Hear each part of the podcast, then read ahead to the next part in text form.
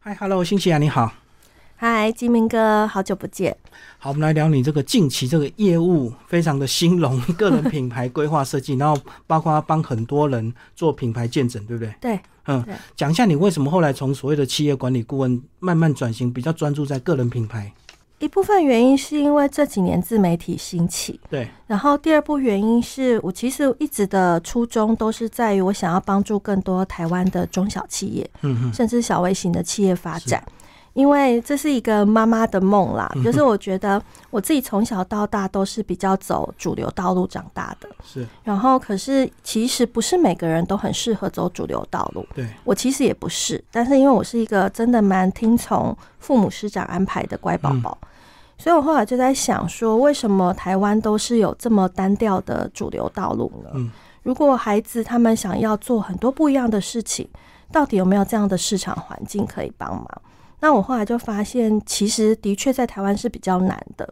然后我那时候就想说，那不然我来做这件事，因嗯为有人开始，最终就会聚集越来越多人一起做这件事。所以我就从帮中小企业开始，嗯，那帮中小企业、小微型企业之后，发现台湾其实因为市场真的不大，所以所有品牌他们的行销预算都非常的有限。是，然后因为自媒体的兴起，其实他们都可以先做一件事情，是他们的创始人的个人品牌，嗯，然后用这个创始人的个人品牌想办法去拉升他的商业品牌的声量，然后还有知名度，嗯然后甚至因为他是坐在创始人身上，所以他会最了解他为什么当时创业。他的品牌的愿景理念是什么？嗯，然后他希望带给消费者或者是台湾这片土地有什么样子的理念跟使命，那会跟他这个人结合的非常紧。那这样子的状况之下，他就可以用非常有限的预算去拉升他的品牌，再运用他个人的个人品牌的魅力跟特质，去创造跟消费者之间的连接。嗯那等到品牌被越来越多人知道了。然后甚至他有办法有足够长大的过程当中有足够的预算，他回过头再来我们一起做传统商业品牌，嗯，在做行销广告的这些的布局，嗯，所以为什么切到这样，是因为他一开始所有的不管是艺人公司、小微型到中小。其实个人品牌是一个可以帮助他们在初期比较青黄不接、行销广告预算比较有限的状况之下，帮助他们推广的一种行销工具。所以你刚刚讲到主流的道路，是不是就是传统的这个把书念好，学历念得很高，就会有好的工作，就会赚到足够的财富？没错，所以你是那个受害者。应该是说，我觉得我算是一个幸运的受害者，嗯，就是我的确把书念得蛮好的，对，然后的确也有考试，然后学历也念到蛮好的就，跳级又博士妈妈。对，然后而且呃，博士出来之后，我那时候想要到业界闯荡的时候，也的确就找到了不错的外商公司，嗯，所以这个过程，我觉得我是一个幸运的受害者。那只是为什么幸运但又是受害者？是我有拿到很多好机会，对，可是受害的一点是我当时遇到了非常多的彷徨，嗯，我不知道自己要什么，是，我不知道自己的人生想要过成什么样子，我也不知道到底这件事情是不是我一直想做的，嗯嗯，因为我都是从小到大，反正大就告诉你说你要念好书、考好对试、进好公司，找个好人嫁了，嗯大概就这样，然后我就乖乖听话这样走过来，对，所以我才会说他的受害的部分是。我其实从来没有想过我的人生要设计成什么样，是。可是幸运的一点是我的确还是拿到很多好机会。所以这样讲，就是因为你走过之后，你就发现说，其实人为什么不能有差异化，对不对？为什么一定要走一样的道路这样子？没错，所以人可以有很多特质，也有很多工作是可以选择的。没错，没错，嗯而且其不只是工作，就连一样工作，比如说我有客户是律师，是，那律师常常我就会问他们说，因为因为一样要做个人品牌前，你要问定位，要问他的目标客群，嗯，然后他们能够提供的解决方案是什么？是，那通常像台湾非常多律师嘛，嗯然后律师就会跟我说，哦，其实就法律诉讼的问题都可以找我，嗯，然后你要审阅合约什么都可以找我，是，可是问题是，那这么多律师都可以做这样的事情，我为为什什么要找你？为什么要找你？对，就不对够明确。对，嗯所以其实呃，还是要你也许是可以服务所有的法律的诉讼跟咨询项目，可是有一定有一块是你做的最得心应手，对，我最喜欢做的对，没错，而且你最喜欢、最有感觉的，是然后你把它放出来，嗯，然后以那一块去作为你的 t r a g 对那个就会是你真正的所谓的第一优先的目标客群。所以有些人就会标榜说我很会打离婚官司，没错，我最近有一个就是这样，所以打离婚官司就不是单纯只有法律诉讼，有时候还动之以情，对不对？怎么样让双方达到一个更好的一个和解状态，而不是直接这个输赢？所以其实你看啊、如果他是主打是离婚官司，其实他在他的自媒体上的操作，他就不会只讲离婚的议题对或是离婚诉讼，对他可以讲一些女生在婚姻当中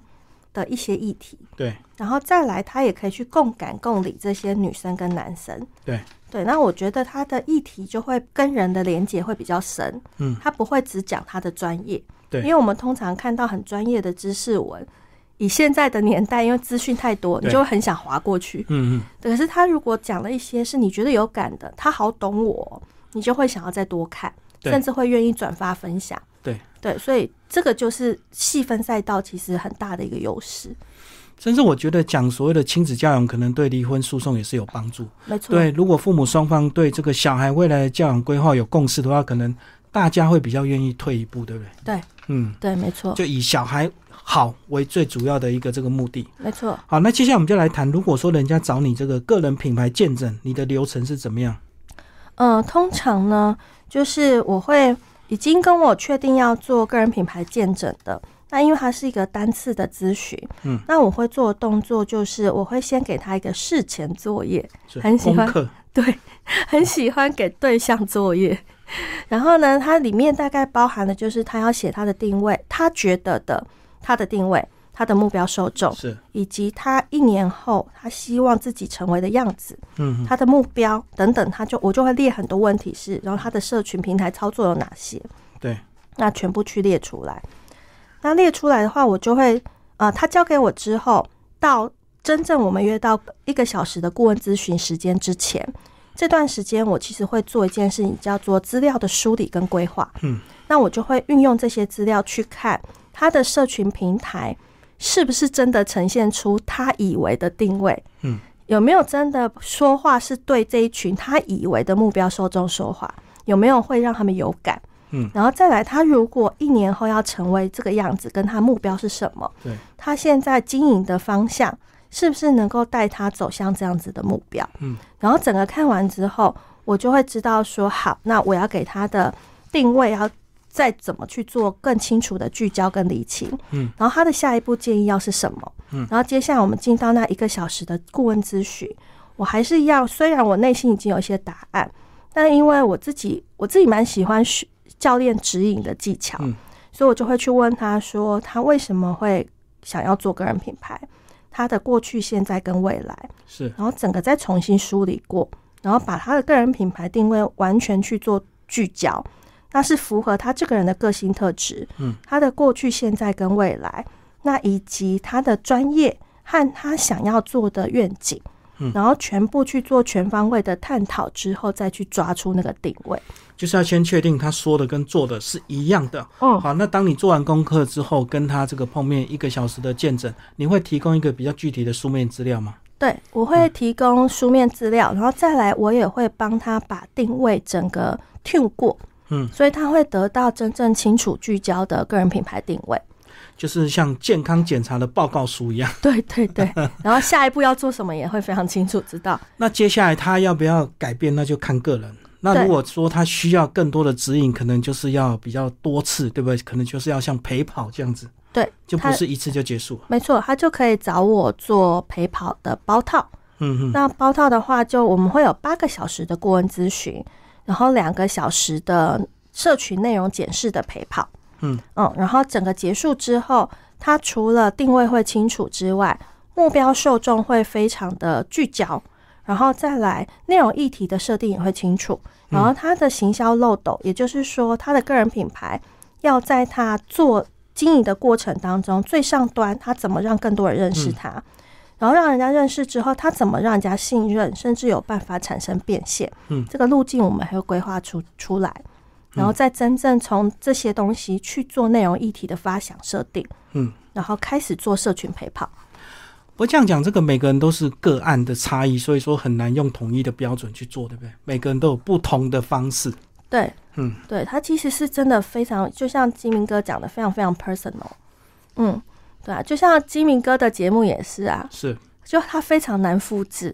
因为我每次就会看金明哥的脸书，想说啊，又骑车去了哪里？对然后又那个车子的前面坐又坐，改装了什么东西？对对对对，然后就放了一堆东西，然后一堆器材，嗯然后你就开始大街小巷全台湾去跑，不可能复制，因为我现在又要改装三种模式状态的采访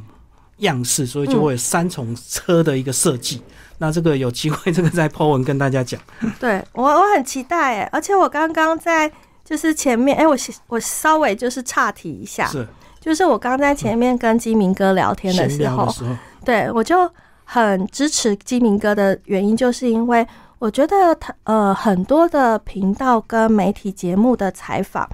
其实在做的是让有名的人变得更有名，嗯嗯，让有名的人的产出让大家知道，然后去是做变现，因为对这其实是最容易做的事。嗯，因为他这些有名的人，他本来就有流量，对他本来就有粉丝，对，可是基明哥在做的事情是我，我刚刚就说他是一个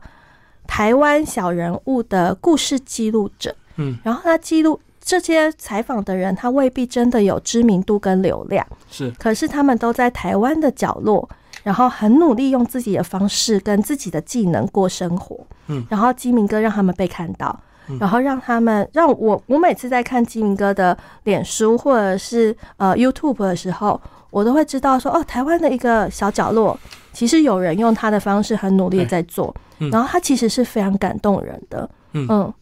所以刚刚讲的就是访名人其实很简单，但是访素人其实相对就是困难，因为他没有任何资料可以搜寻，变对，成我们是带头第一个，没我们错，从头认识他这样子。没错。但这件事情也很，一个是很有意义，第二个我刚刚闲聊的时候就跟基明哥说，这就是完全他非常独特的定位跟他的细分赛道，嗯然后没有其他人在做这件事情，对所以非常非常有意义。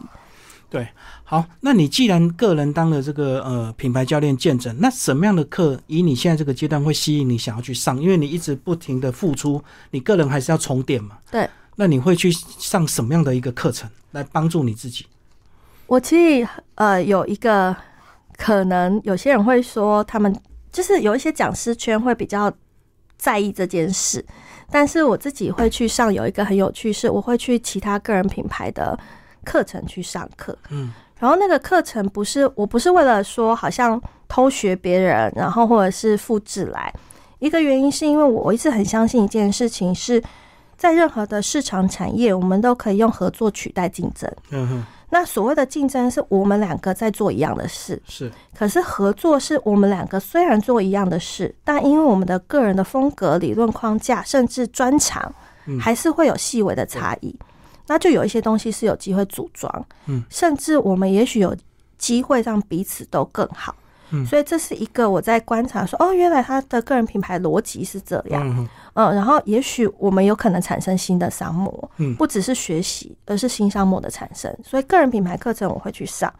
然后第二个是我也会去上一些我觉得跟商业比较相关的，是因为所谓的个人品牌，呃，市面上的确还是蛮多顾问跟教练，对啊，他很专注在做的是自媒体的经营。对可是对我来说，如果是个人品牌的定义是把个人当做品牌看，那这个品牌除了做这些呃品牌定位、目标受众，我刚刚说的这些之外，其实有一个很重要的一点是，它的商业模式和获利结构必须非常的清楚。嗯嗯然后再来是自媒体，只是让它的品牌跟商业模式、获利结构放大的行销工具。手段之一，而且是对他来说，他可能唯一可用的手段，嗯因为相较起来的预算是很低的。成本低啊。对，所以如果是用这个定义跟逻辑去看，你看它就会变成前面品牌端的地方，我当然还是会去学习，然后还有我过去十几年在外商的操作品牌的经验，是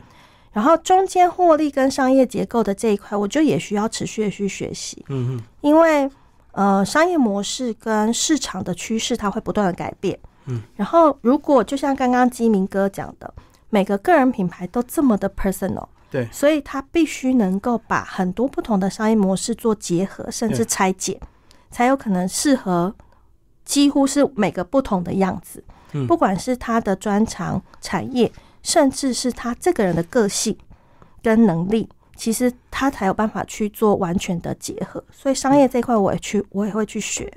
然后再来自媒体这一块，因为变化真的也很快，是，所以我也还是会去上课。嗯，然后再来另外一个是因为我自己有读书会，好好，所以我还是会去参加一些其他人的读书会。然后，因为我想要能够去，有的时候是快速的输入一些知识。对对对，然后第二个是我也会想要看的是说，那有没有什么样子的呃合作方式，是我可以带给我的读书会的粉丝的。嗯所以我除了课程学习，就也有时候也会去参加别人的读书会，嗯嗯，然后可能就会跟不同读书会的领读人是去做合作。嗯好，刚讲的是你个人充电的部分，那重点是时间有限啊，嗯，那时间规划 是不是又是另外一个学问？对啊，所以我其实自己现在包括呃学习的部分，我大概呃我每个礼拜会看一本书，这是我自己已经长久的习惯。嗯然后再来是呃我自己是一个非常喜欢写文的人，对，那写文除了分享一些有价值的资讯给呃我的连友或者是客户学员。另外一个是，这也是我在整理资讯的方式，所以我有一块时间我会拿来写文，嗯做知识的整理。然后第三块的时间呢，就是客户跟工作的时间。但是因为我是一个非常追求工作生活平衡的妈妈，哦，然后再来就是我也很希望说我的客户，我对他们的服务还是维持一定的品质，甚至是对我来说有点龟毛的品高品质。所以我的呃客户数量我一直都维持着呃一定的数额，然后个人品牌的部分或是企业年约的部分都是。然后，所以我大概就会进到十点到下午五点，嗯其实是我的工作时间。是，然后五点多以后，我就开始弄一些家事，嗯然后等我女儿回家，然后是晚上我就几乎都给她。哦，然后一个月我只会安排一场进修，嗯嗯，就是不管是刚刚说读书会或是各种课程。